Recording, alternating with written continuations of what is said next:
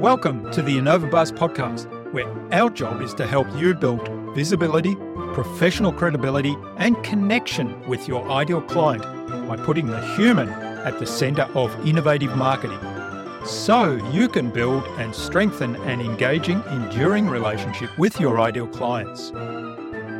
I'm Jurgen Strauss from InnovaBiz, and I'm honored that you're here with me.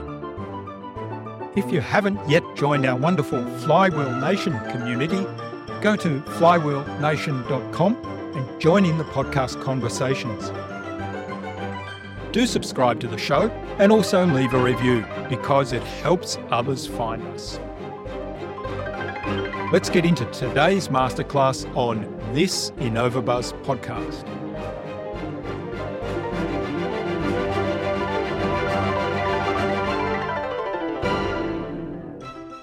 In the meaning driven world, we have to integrate ambition into meaning. The core driving question evolves from what do you think of all my stuff and what do you think of me to what can I get? Evolves into the statesperson, which is what can I give? What's my content without ego? I'm talking minus virtue signaling and all that goes with that these days. Like it's genuine contribution where you live your life in awareness of humanity, where this attitude carries with you in every nook and cranny of your life even to the point where you're walking down a supermarket aisle, you'll see a stranger walking the other way, and because of your awareness, your contribution attitude, you'll just acknowledge a stranger walking the other way. You'll just smile and acknowledge their existence. You might even say hello, and you keep going. The impact that that makes on that person can only be positive.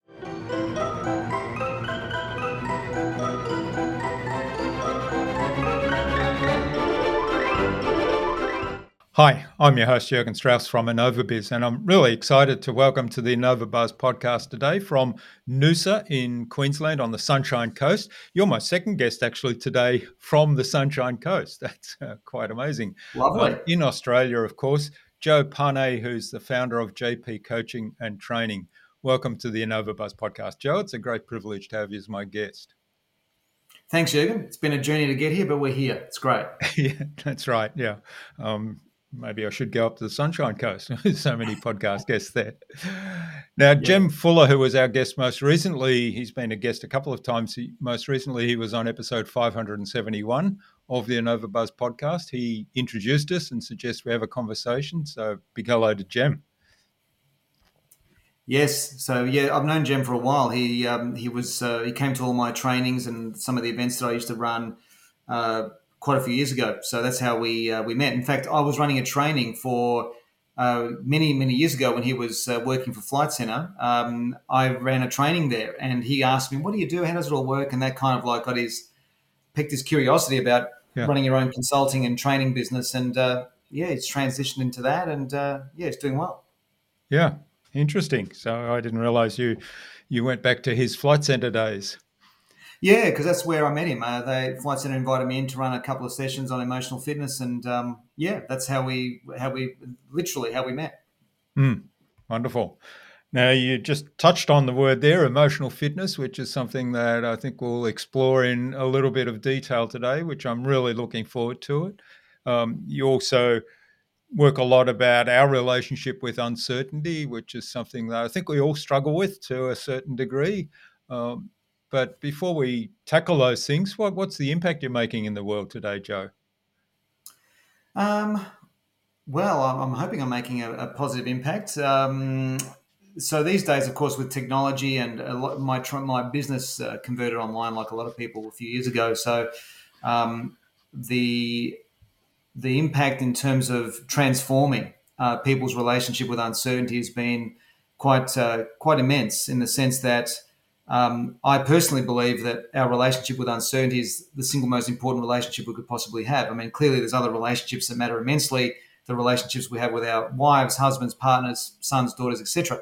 But I mean, from a psychological standpoint, um, the impact has been focusing narrowly on how to help people have a more healthy, robust, flexible, adaptable um, connection with uncertainty and how to utilize this relationship, which I'm happy to go deeper into here in our chat, in, in, all kinds of circumstances, whether we're talking macro life crises situations all the way down to you know, uh, a micro version of it uh, in our daily experience. Mm, yeah, and of course, you touched on moving your business online. I'm not sure whether that was a conscious decision or whether it was a reaction to the pandemic. Um, certainly, that would have helped in in the days of the pandemic and lockdown. But the the advent of the pandemic and what we've been through in the last few years certainly has tested all of our um, our relationships with uncertainty in various forms. And and it was interesting for me to observe how many people really struggled. And I, I kind of related that to well you're really struggling with the uncertainty of what, what we're facing here and and many people kind of talking about well the lockdown how bad the lockdowns were and and just sort of really negative about the things that were happening rather than focusing on well I can't change that bit. I can't change the fact that the pandemic's out there and it's infecting people. Uh, but I can change these things so let's focus on that for example moving businesses online um, yeah, yeah so talk to us a little bit about how that whole relationship with uncertainty, well, the whole pandemic and the situation we faced there, how that really kind of put the spotlight on where the gaps were in in most people's relationship with uncertainty. Hundred percent. So. Um, one thing that the the unusual circumstances of lockdowns and restrictions, etc., did for humanity, or did for lots of us, um, is it made transparent and amplified the strengths and weaknesses of our characters. So, in other words, what I mean by that is that, um, and it also was an amplifier. The, the, the pandemic, the shutdowns, being locked in your home, etc., amplified the quality of not only your relationship with uncertainty, but with the people around you. So, in other mm. words, if you were in a home where the marriage situation, and I just talk about marriage because I've been married for 27 years, so I just that's what I know.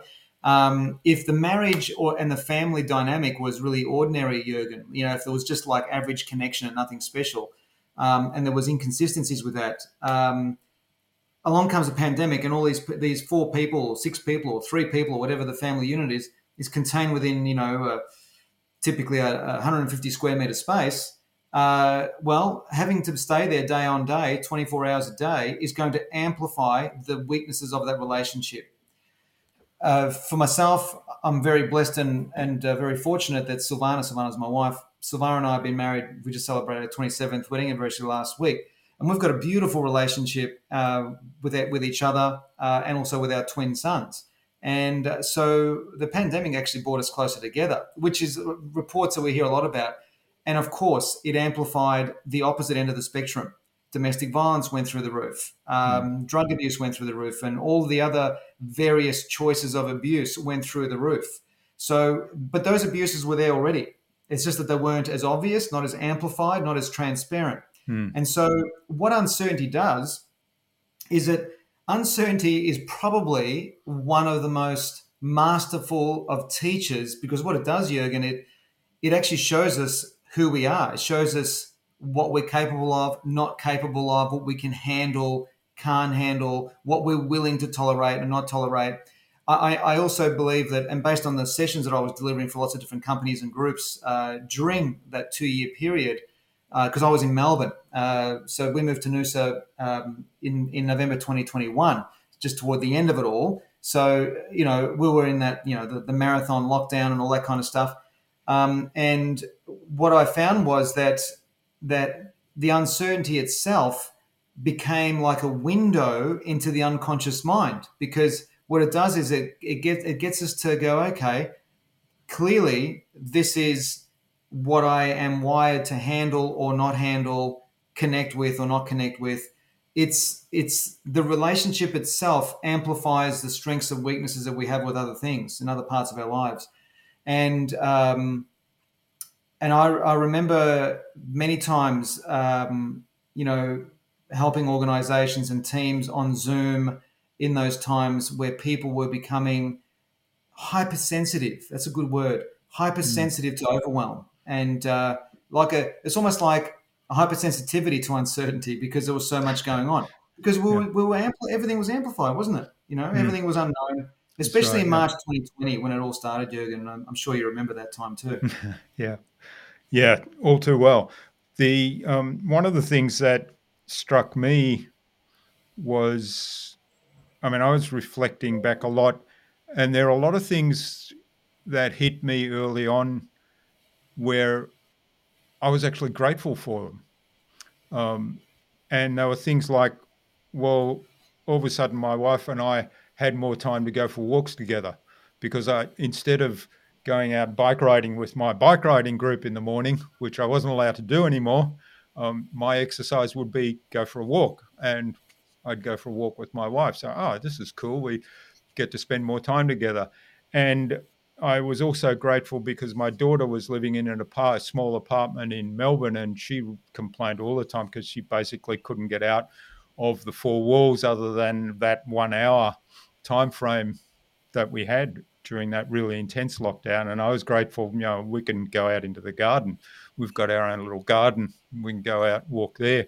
So it, it, it kind of occurred to me that gratitude was something that many people were overlooking in that time. And the other thing I became really grateful for, is kind of amusing in hindsight, is that all of a sudden, all these customers that hadn't embraced um, having meetings online and were still asking me to drive an hour or two hours for a, for a half hour meeting to uh, touch base on on a few little things, and I'd spend two or three hours commuting.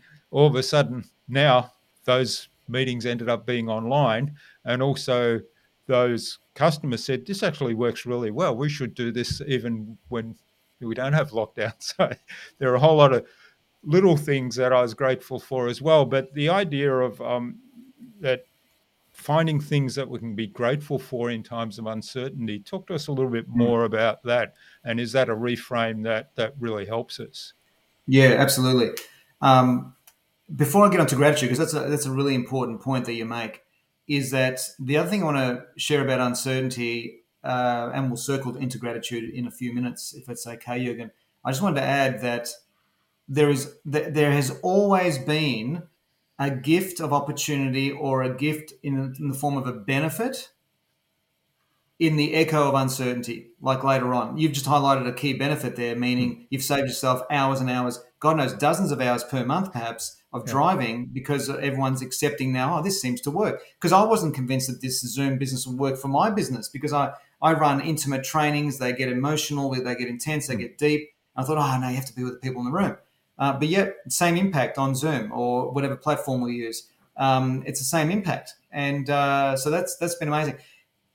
The the more profound the uncertainty, the bigger the benefit. The irony is that the last thing that you want to hear when you're in the tunnel of doubt, and the tunnel of fear, and the tunnel of uncertainty, the last thing that you want to hear is there's a benefit in this for you. It's like let's you don't want to hear that because you're dealing with the issue.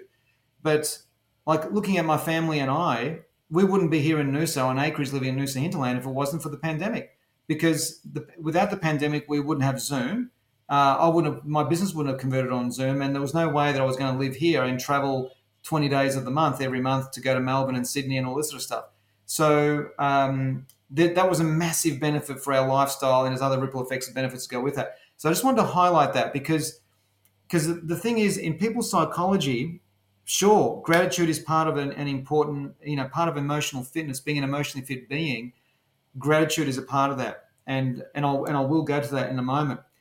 But the other thing I want to uh, share about psychology and mindset is that the way that we view the world, our perception of, of walking into that meeting or being on a meeting like this, our perception is nothing more than a psychological construct and psychological construct is just a fancy way of saying that we see the world through the filters of our belief system. Mm. And our belief system is nothing more than a series of convenient assumptions. And these convenient assumptions are created by correlating two mutually exclusive ideas together. So if I have this idea, pen, and my, my, my mouse here for the laptop, these are two mutually exclusive ideas. This might represent relationships, or this might represent uh, uncertainty, and this might represent fear. But yet, fear and uncertainty exist independently. Fear exists without uncertainty, and uncertainty can, can exist without fear. But if I have created a link between these two stories, experiences, evidence, and now I create this correlation between these two things. If I believe that, if I do that um, um, uh, often enough, I've created a link in my neurology. And now my belief becomes that uncertainty correlates with fear. Therefore, mm. uncertainty is something to be feared and something to be moved away from and something to avoid. Um, and what I want to share with you here is that we can shift those correlations, we can change them. And one of the things about uncertainty that I'm going to say, if this pen represents uncertainty, is that when we look at nature, anything in nature, whether we're talking about a tree, you know, whatever's living in nature, nature grows because of obstacles. The obstacles cause nature to expand. So uncertainty actually correlates with growth. And growth is a perpetual need of the human condition. That if we don't grow, we start to die. Everything in the world, from markets, skills, relationships, um, you know, everything in the universe is either growing, breathing out, or breathing in, shrinking. It's either growing or dying, or, or in the words of Ray Kroc, you are either green and growing, or you're ripe and rotting. That's mm. nature. So the irony is that without uncertainty, we can't grow. And if we can't grow, we will die. So uncertainty is a fundamental requirement of life, business, relationships, money management, spiritual development. All these things is a big part of it. Now, how we can actually improve our health in terms of our relationship to uncertainty, there's many ways, and one of those ways is gratitude. And um, a really power, gratitude and appreciation, which are synonymous, of course. And one of the direct avenues that we have to gratitude is to practice uh, what the Stoics referred to as the power of negative visualization, the power of negative visualization. And what the Stoics meant by this is that if you can frame in your mind a worst case scenario, a scenario much worse than the scenario that you find yourself in, you will suddenly get access to, gra- to being grateful mm. to what you have. And a classic example of that, Jurgen, was uh, in, the, in, in, the first few days of uh, March, you know, whenever it happened in March 2020 uh, near our house where we were living in Melbourne, we lived uh, in a place called Moonee Ponds. We were located next to the Maribyrnong River. And uh, the Maribyrnong River, there's a walk you can do around there. And Silvana and I were going for a walk and we were overwhelmed because, like everyone else, because I didn't know it, all my trainings got cancelled. My income went to zero. I didn't know what was going to happen. I didn't know about the Zoom and how it was going to work. Um, we were bumping into people that we knew. You could see the fear on people's faces. It was quite overwhelming and um, and then we bumped into and so we're we're we're focusing on ourselves we're frightened the uncertainty dial has been turned right up at an annoying level like a really loud obnoxious radio and and then we bump into this lady from our gym and she said i'm not going to use real names here so i'll make up names and she said um, did you hear about jane i said no what happened to jane jane's another member in the gym she said oh uh, she's got influenza a or B. Forgive me with my inaccuracy. It's one of those serious flu flu things. Um, and um, she's she's uh, been in hospital overnight, and uh, they did some tests and they were doing all these sorts of things, and uh, they also rediscovered somehow that her breast cancer's come back. Hmm. So here's this woman uh, out of it because of her intense dose of flu, um, has just found out that her breast cancer's come back and she's got two children or three. I can't remember. I'll say two. I can't remember exactly. It was two under the age of eight at home. Hmm. And Silvana and I are walking around the river, going, "My Lord, imagine that." And this is going to sound selfish because it is. Suddenly, we're grateful for the situation that we were in. Hmm. Now, that's unfortunately referencing a very real, worse situation you don't need to reference real situations. You can use it, your imagination to yeah. reframe things. So there's always, and I'm sure you know this already, there's always something we can be grateful for. The fact that we can walk around the Maribyrnong River is something mm. to be mm. grateful for. The fact that we can move and talk and connect and be pain free is something to be grateful for. The fact that we live in Australia, for God's sake, is something to be. There's always something to be grateful for. But the fast track to it, to really turn up the dial on on gratitude, power of negative visualization. I love that. And sometimes what will happen is, I, I, have, you, have you ever been driving on the road and had a a near miss, Jurgen, like, you know, it Mm. could have been a lot worse, like an accident, or Yeah. even worse, a bad accident. Well, in those situations that sometimes we face as drivers, which I've had as well, near misses, is the way that instead of getting upset and angry and, and reactionary to that near miss, and this person could have destroyed this and hit me and all this, instead of doing that, I picture myself, well, imagine if they had have hit you, hmm. your situation right now, and what you would have to deal with in the hospital and the bills and the stress and the this and the that. And here we are, we're at the next set of lights because we're still driving, and suddenly there's this relief and there's a it's what I call a gratitude rampage. You go on a gratitude rampage. It's like, oh, how fortunate am I that that didn't happen. So this can be a psychological default. We can go to this anytime. Hence the reason why that what you, the point that you bring up is so important because gratitude and appreciation is something that massively uh, contributes to our emotional well-being and our emotional fitness. Yeah, yeah. One one of the things that I one of the phrases I always use, in, like it's almost the first thing I think when, and maybe this is just my character or values, um, when something happens to me. Um, I mean, I'll always have a moment of feeling sorry for myself or feeling annoyed or upset with whatever's happened. Uh, but one of the things I get to very quickly is thinking this could be a lot worse. And it's like you know the near miss in the car of well that could have been a lot worse. Um, and and i'll internalize that and that in some ways that's probably an unconscious kind of expression of gratitude. Um, but Yes. what what you're saying the example you gave um, taking that walk is certainly i mean that hit home to us. We we were in the US recently in San Francisco, and um, San Francisco, I mean, it's a beautiful city, fascinating place, um, but it has its seedy underbelly. And we um, took a walk looking for something, and it was the first day we were there, so we are out in the sunshine all day trying to adjust our um, circadian rhythm to the new time zone, Yeah. and we strayed into the Tenderloin. Um, now, if you know the Tenderloin in San Francisco, it's where, Uh-huh. I mean, there are tents of homeless people along the road. Wow. Um, it smells like a toilet, the whole area. Um, there are people there who, I mean, they're all very friendly and that, but you could see pain and suffering and um, just, you know, all kinds of sad things in, in these people's faces. And that to me, like that highlighted, you know, we walked out of there. I mean, it was kind of confronting and we left there as quickly as we could.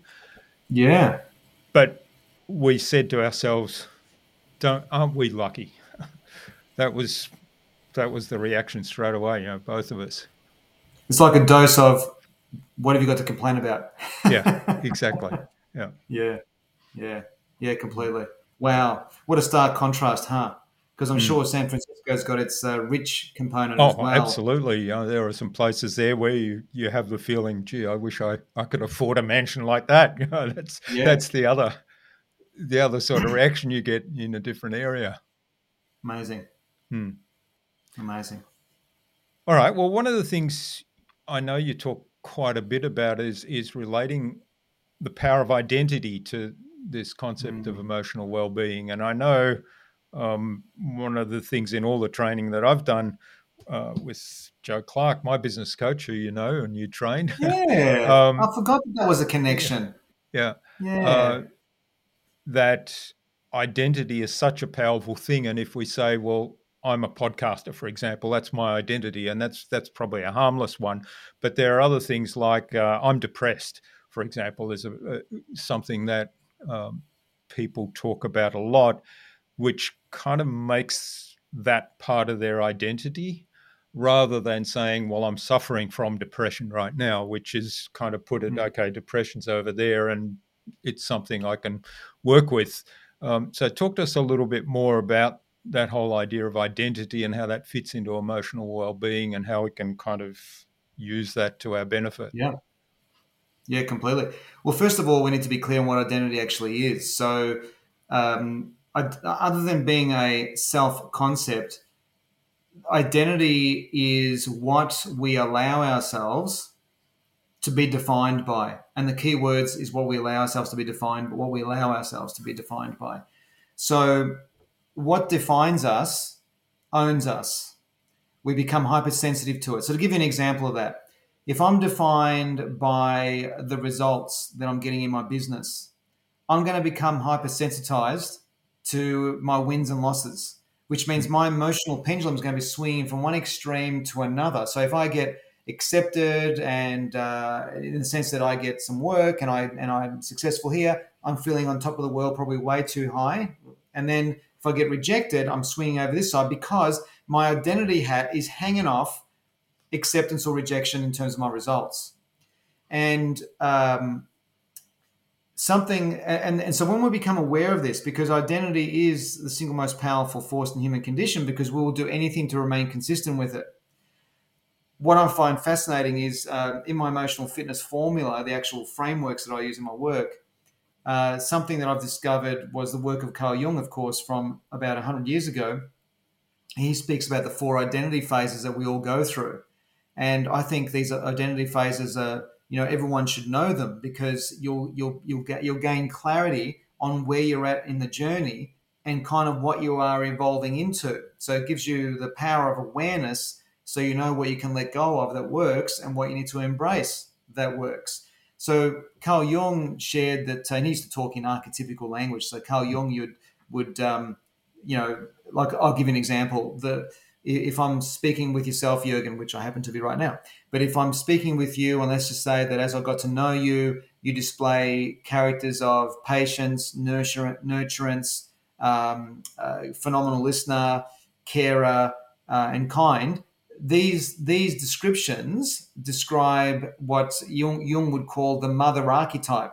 So if I called you a mother archetype, obviously you're not a mother, you're not a woman, and you're not a mother uh, you're the opposite of all those from that level of things, uh, but you display the characteristics of the classic mother. So, so the identity phases that he talks about, the first phase is the athlete archetype. So again, not to be taken literally, the athlete archetype is where we begin, and this is where we define ourselves by our physicality and our material possessions. This is typically most people in their, you know, teens going into their 20s and sometimes into their 30s.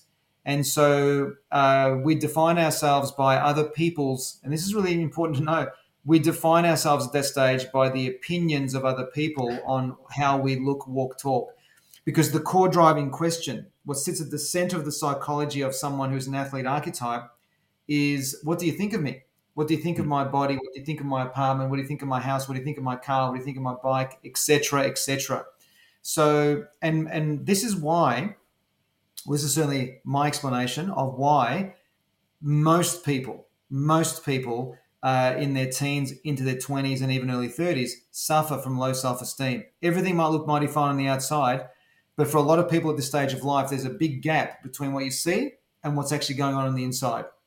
And um, and the reasons being is because I'm hanging my identity hat off your opinions on all these things. Mm. So if someone says something good, I'm all feeling great. Something something bad, and I feel bad. What happens then, somewhere in our 20s and early 30s, for most of us, our responsibilities begin to expand. There's career responsibilities for some of us. For some of us, there's business uh, responsibilities, relationship responsibilities, money responsibilities, whether it's a mortgage or a lease or getting out and finding your own roof over your head. Um, the responsibilities expand. And as our responsibilities expand, our identity evolves because the previous identity is not enough to handle what is changing in our life. And so we transform into what's known as the warrior archetype, the warrior hunter. Not warrior as in concern, but warrior as in the hunter. And, and this is now our core driving question evolves from uh, what do you think of me to what can I get?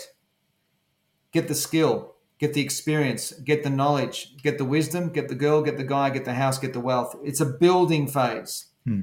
Most of us stay in that phase for a decade or two right? A long time. And although the decades get shorter after 50.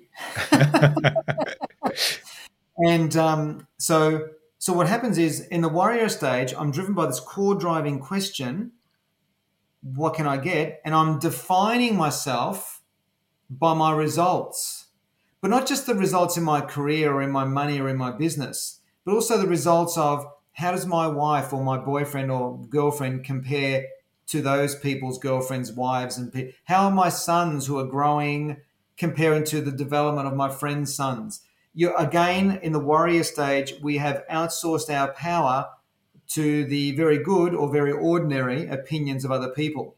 Hmm. And so our, our self esteem is going to continue to swing like a wild pendulum. And most of us stay in this phase. And, and, and so what happens is in the warrior stage, we've actually integrated the athlete's uh, archetype into the warrior stage because we're still kind of sensitive to people's opinion about how we walk, talk, look, and drive, and whatever we drive and wear. But not as, but that's been overtaken by our results now. But the general psychology is the same in that we've still outsourced our power to the environment. All anxiety, and this and this world of uh, athlete and warrior combined is what I call, um, and this was being inspired by the work of Dr. Wayne Dyer, rest in peace. He Uh, is that I call this the ambition-driven world, and the ambition-driven world. There's nothing wrong with it if you're happy rocking on and and and climbing that mountain and winning those victories, and it's bringing you know good feelings to you. Rock on, fantastic, good on you. I say, tip my hat off to you. What happens though is that after a decade or two or even three, somewhere between the ages of 40 and 60, we realize well, why are we doing this? Like, why? How many more victories do I need? How many more accolades do I need? We start finding that we, at some point, we begin disengaging with life. We begin losing interest in the things that once excited us, that once we valued. And we get confused by this because, like, well, if I'm not turned on by buying a new car anymore, if my spirit doesn't soar at the victory of this challenge, or if I'm not engaged in the market that I'm involved with, then what's going on with me? I experienced this personally. And uh, I remember the voices in my head saying, maybe you're getting depressed. Maybe there's something wrong with you there's clearly something wrong because you can't seem to motivate or get yourself inspired into acting anymore. It's like, what's going on?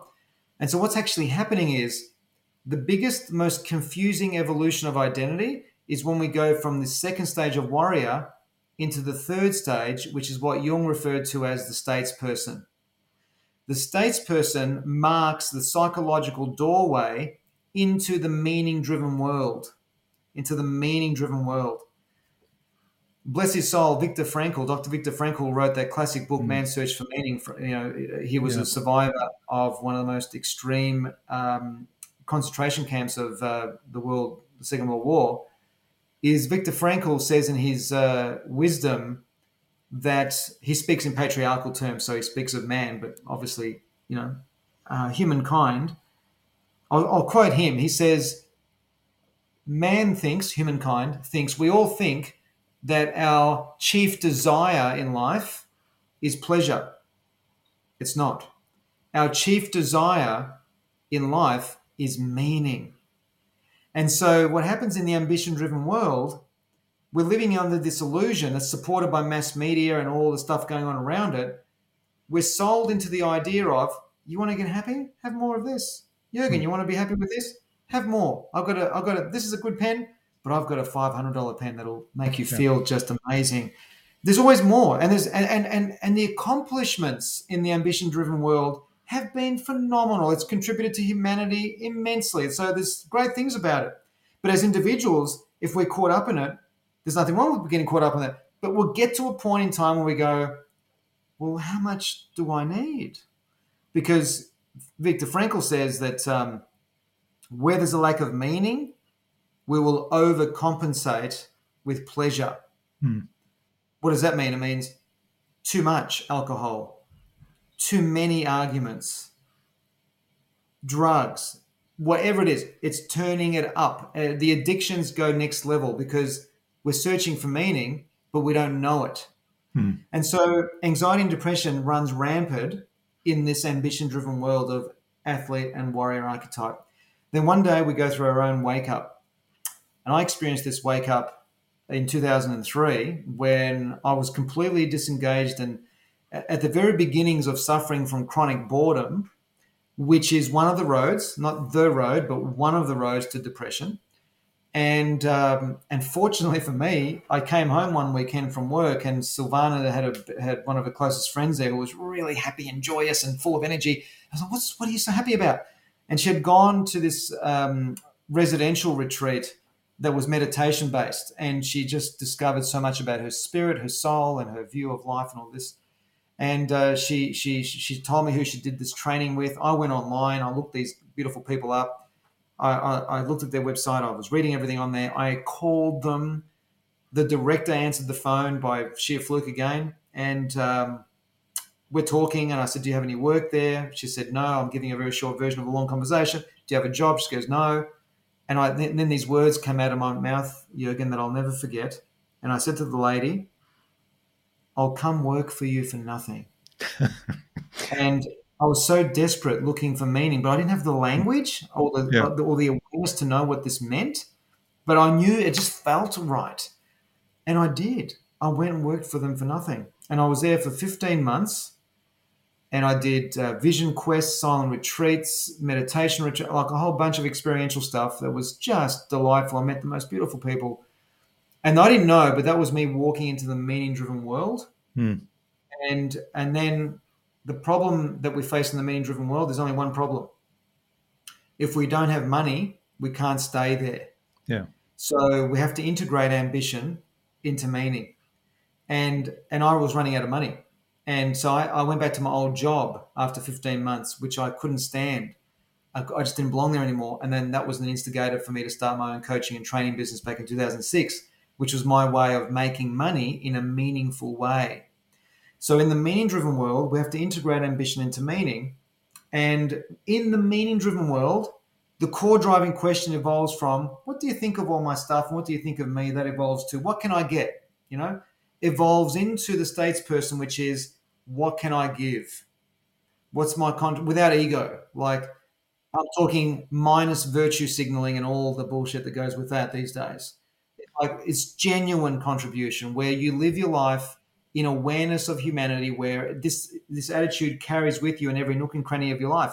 Even to the point where you're walking down a supermarket aisle you'll see a stranger walking the other way and because of your awareness your contribution attitude you'll just acknowledge a stranger walking the other way. You'll just smile and just acknowledge their existence. You might even say hello and you keep going on and doing your business. The impact that that makes on that person can only be positive. It's not going to be a bad thing and you don't know what's going on in their life and it's just someone smiling at you, Jurgen, and acknowledging you and saying g'day can raise your spirit. If you're on the bottom of spirit, it can elevate you because, like, oh, someone's seen me. I'm seen. Like, hmm. and um, so this is a very long answer to your question, but I hope it's valuable to your listeners because many people don't know about these identity phases. Yeah, and and we get lost in the crevices of these identity phases. And Jung spoke about a fourth phase, which is rare. And the fourth phase is the archetype of spirit. This is where, in the fourth phase, we let go of our legacy, we let go of our results, we let go of our body. We realize that the words of C.S. Lewis are so true. Where C.S. Lewis once said, um, You don't have a soul, you are a soul. What you have is a body. And this is the beginning, the little door opening into the spirit world where we become more au fait more familiar, more comfortable with the non-physical and consciousness itself. And that's a whole other conversation. Jürgen, maybe we can say that for another. But uh, that's the identity stage that we go through. So we go through the ambition-driven world. We re- we disengage with it eventually. We all do at some point. We disengage mm. with it. We then go into the meaning-driven world. Wow, this is amazing, and new relationships, new people, new things but if we don't have money, we can't stay there. So we have to integrate ambition into meaning. There's two ways of doing that. There's, I'm sure there's more than two ways. There's two ways of doing that. Either you go back to your old job with a new attitude, which for a lot of people doesn't seem to work, or you find a new way of mm. developing new skills that swirl your soul, and now you're making money in a meaningful way. And mm. uh, yeah, and that's the, that's the journey I've been on. That's a long answer to your question. Fascinating journey, and it strikes me, like you mentioned earlier in the conversation about people sort of in their teens up to maybe mid 20s of uh, being very materialistic. And there's lots of talk these days about um, young people in, in the workforce, for example, they um, have this entitlement mentality and so on. And often in those conversations, I, I think, well, if, if we can find they're they're looking for that meaning. I think they're actually looking for that meaning unconsciously, perhaps, uh, but it's like they might jump from job to job, and employers think, oh, we just got to offer more money to keep these people. Well, it's probably different. They're probably less concerned about money, unless it's like a twenty percent raise, of course, uh, but two or three percent here or there isn't going to make a difference, but uh, if they can find that meaning. So I think there's probably, we're probably all, I mean, I'm talking, I've sort of gone well beyond the age of, of what what you mentioned of um, going through those phases, but but I think everybody's at some level looking for some meaning. Hundred percent, hundred percent. And you raise another really good point and that is that even at athlete stage, at the early stages, where and, and the key word that you, you used was unconsciously looking for meaning, hmm. and uh, and they are, and uh, but unconscious means we're not aware of it. So. Yeah. Um, so we're desperately searching through the external, finding answers out there. Now, the, the, thing I'll say about the athlete archetype is that all these stages have to be respected. You know, it's like my sons who are 15, twin boys, they you know, they're obviously in the athlete stage. They will be for I don't know how long, maybe 10 years, 15 years, five years, who knows? We'll see. Um, so when my sons become overly worried about, and, I, and I'm not trying to be funny here, when they become overly worried about their hair, dad doesn't have to worry about that anymore. Because um, if this happened when I was 18, and I'm not being facetious or funny or anything, it would have been an identity crisis hmm. because my I am my hair, I am my body, I am my body image. So when my sons, from my vantage point, get overwhelmed or over, they get stressed about their hair not looking right the morning for going to school. I don't bother saying to them, "It's only your hair; it's no big deal. You'll get over." Mm. That's disrespecting their identity. Hmm. So what I'll say is, well, see if you can work out a different way of how to gel your hair in the morning that works for you in a quicker way. So we're trying to help them with where they're at. Hmm. Employees are the same. If it's someone who's 24 years old and is worried about things that someone like you and I might look at and say, "Why are you worried about your car for?" Like in terms of the hmm. image, it needs to be respected. So my response would be different. It would be, "I get that. I get that. That's what matters right now." And uh, as long as you don't let the car, you know, you know, take over all your finances. But I get that it's important that you spend some money in your car. I understand it. Just yeah, do it with you know, do it with an awareness of where your money's going.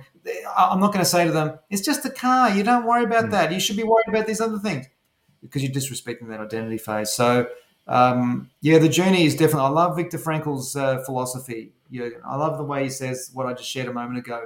Is that our primary desire, in his words, our chief desire is meaning, not pleasure. Mm. And we get caught up in unconsciously chasing for meaning, the ambition driven world, by overcompensating with pleasures. There's only so many pizzas and chocolate and alcohol and drugs and abuse yeah. and yelling and uh, uh, TV dramas and Netflix and freaking sport that you can watch because you'll get to a point where you've you've broached the doctrine of enough. You've broached it. You've gone over it, and now the pleasure ironically transforms into this the source of pleasure transforms into the source of pain. Yeah, and yeah. we're on this and it's bouncing and going, where what are we doing? What are we doing? What are we doing? Hmm. It's like, on, transcend it. Hmm. Well, what does that mean? Yeah. Transcend it means if I can if I can give you a, a, a slang definition of transcend, Jürgen, it's get over yourself. Your life's never been about you, and the more you focus on serving others, not to the detriment of self, but to the pleasure of self, the, the more fulfilled you'll become. And that's how you transcend the, the, the pleasure pain, the pleasure pain spectrum. Hmm. Hmm. Yeah, so much wisdom in that. And one of the things I mean I really love about Viktor Frankl's work and his whole philosophy, I mean, if you imagine, and it, it, it's almost impossible to imagine the situation he found himself in. Um, yeah. But if you sort of try to imagine that you know this is the most horrible situation possible, and he had the wherewithal to say, "Well, I'm going to control what I can control, and what I can control is my own attitude and my responses to what's happening to me." And Yes. I think you know that that's a pretty powerful message that I think Very- we can take away from from that that that we can apply to any situation. Great point. Absolutely, hundred percent. Hmm. Hundred percent. Yeah, our attitude is king. Yeah. All right. Well, fascinating conversation. I mean, we can obviously go on talking for ages, but I think it's a good point now to move on to the buzz, which is our innovation round. It's the same five lightning questions I ask of every guest. Ask of every guest. I'll try and say it Yep. right. Um, and the idea is that we'll get some tips from you. The listener will get some tips to turn into some amazing action that they can take today as a result. Sure. So, what's the number one thing anyone needs to do to be more innovative? Uh, to ex- allow themselves to access their imagination more, because your imagination, as someone famous said, I don't remember who it was. Your imagination is a preview to what's possible, and I found that that's been true for my life. So give yourself permission to access your imagination and trust it. Hmm. Yeah, that's wise words. I think it might have been Einstein that talked about imagination. Might have been being- yeah, being Might more important than knowledge or some something along those lines. Yeah, I Hmm. think you might be right. Yeah. All right. What's the best thing you've done to develop new ideas? Um, creativity through my writing, expressing myself through the power of language on paper or on screen.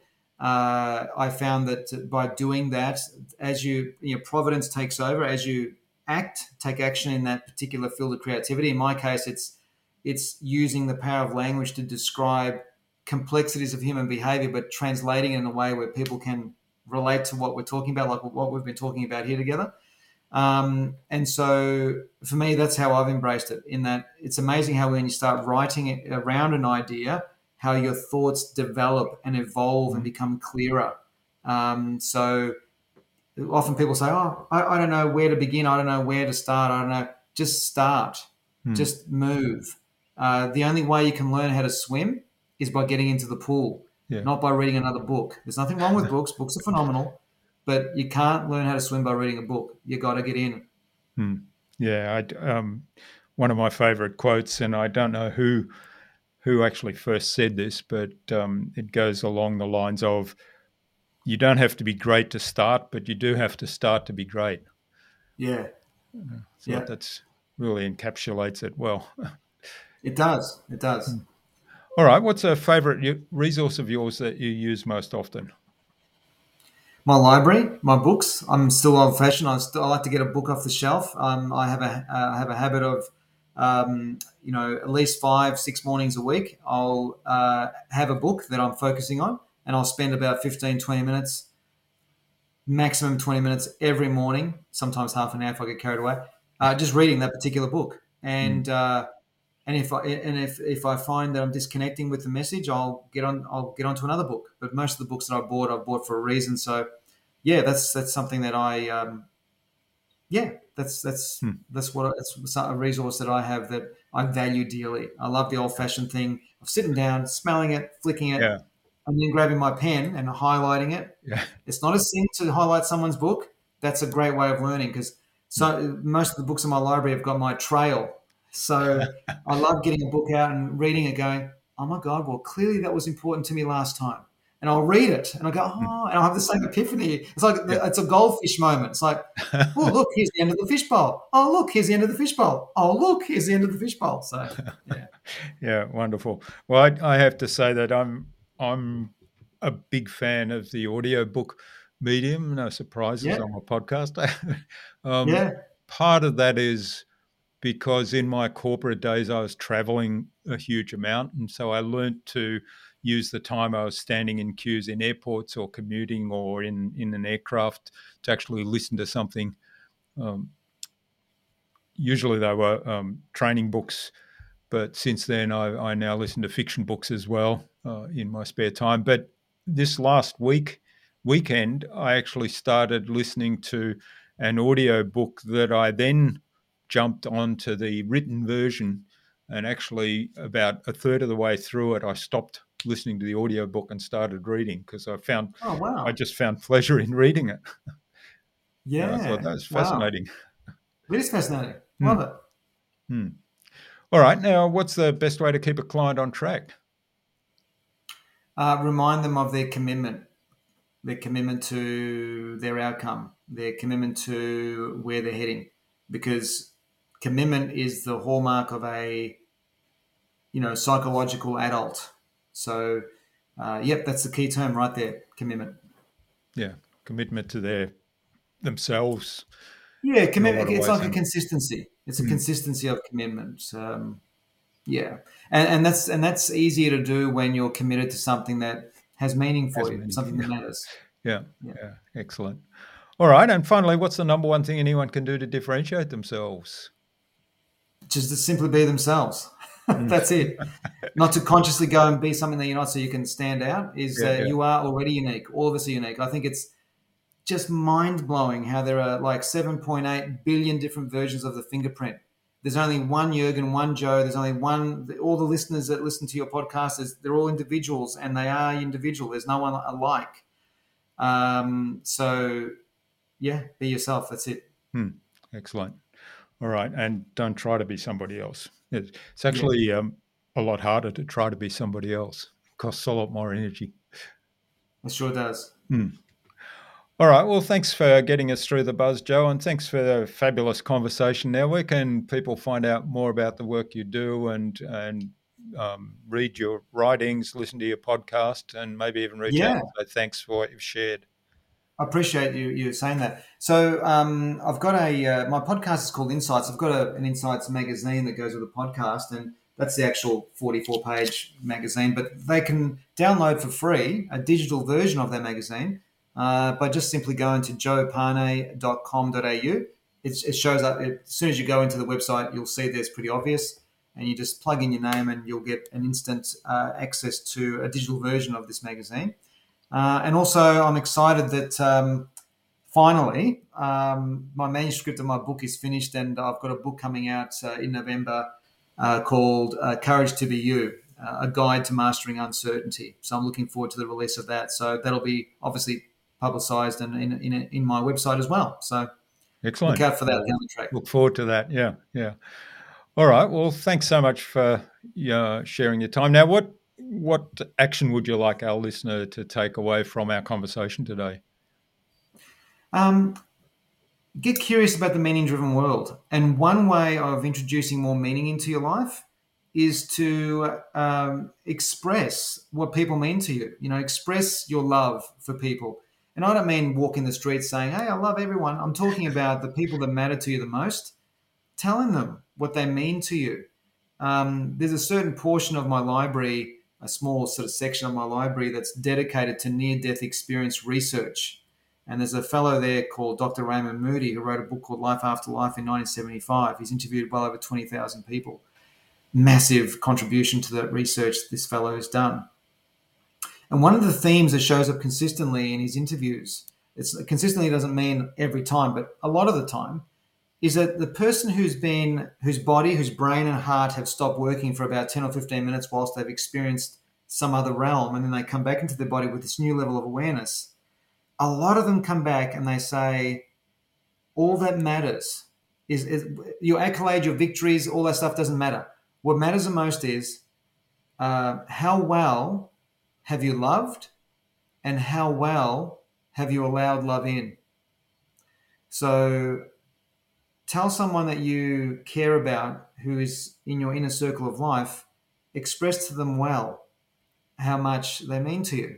And uh, and give and allow them in turn to love you back because sometimes what happens is it's it's easier to love someone than allow someone to love us Hmm. so do both so that's enough i seem to have long answers to your questions Jürgen. my apologies Well, yeah.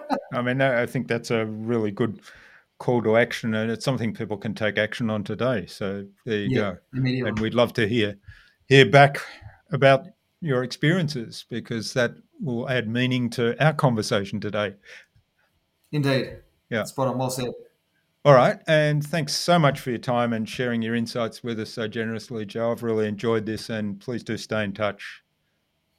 No, we'll do, Jürgen. And, and, and please, yeah, I should have said this from the outset. Thank you so much for having me on. I know that Jem referred referred us together or connected us, but uh, even more than that, I appreciate you taking the time. And given that we've had our technological challenges and finally we got there, uh, it's with deep appreciation. So thank you.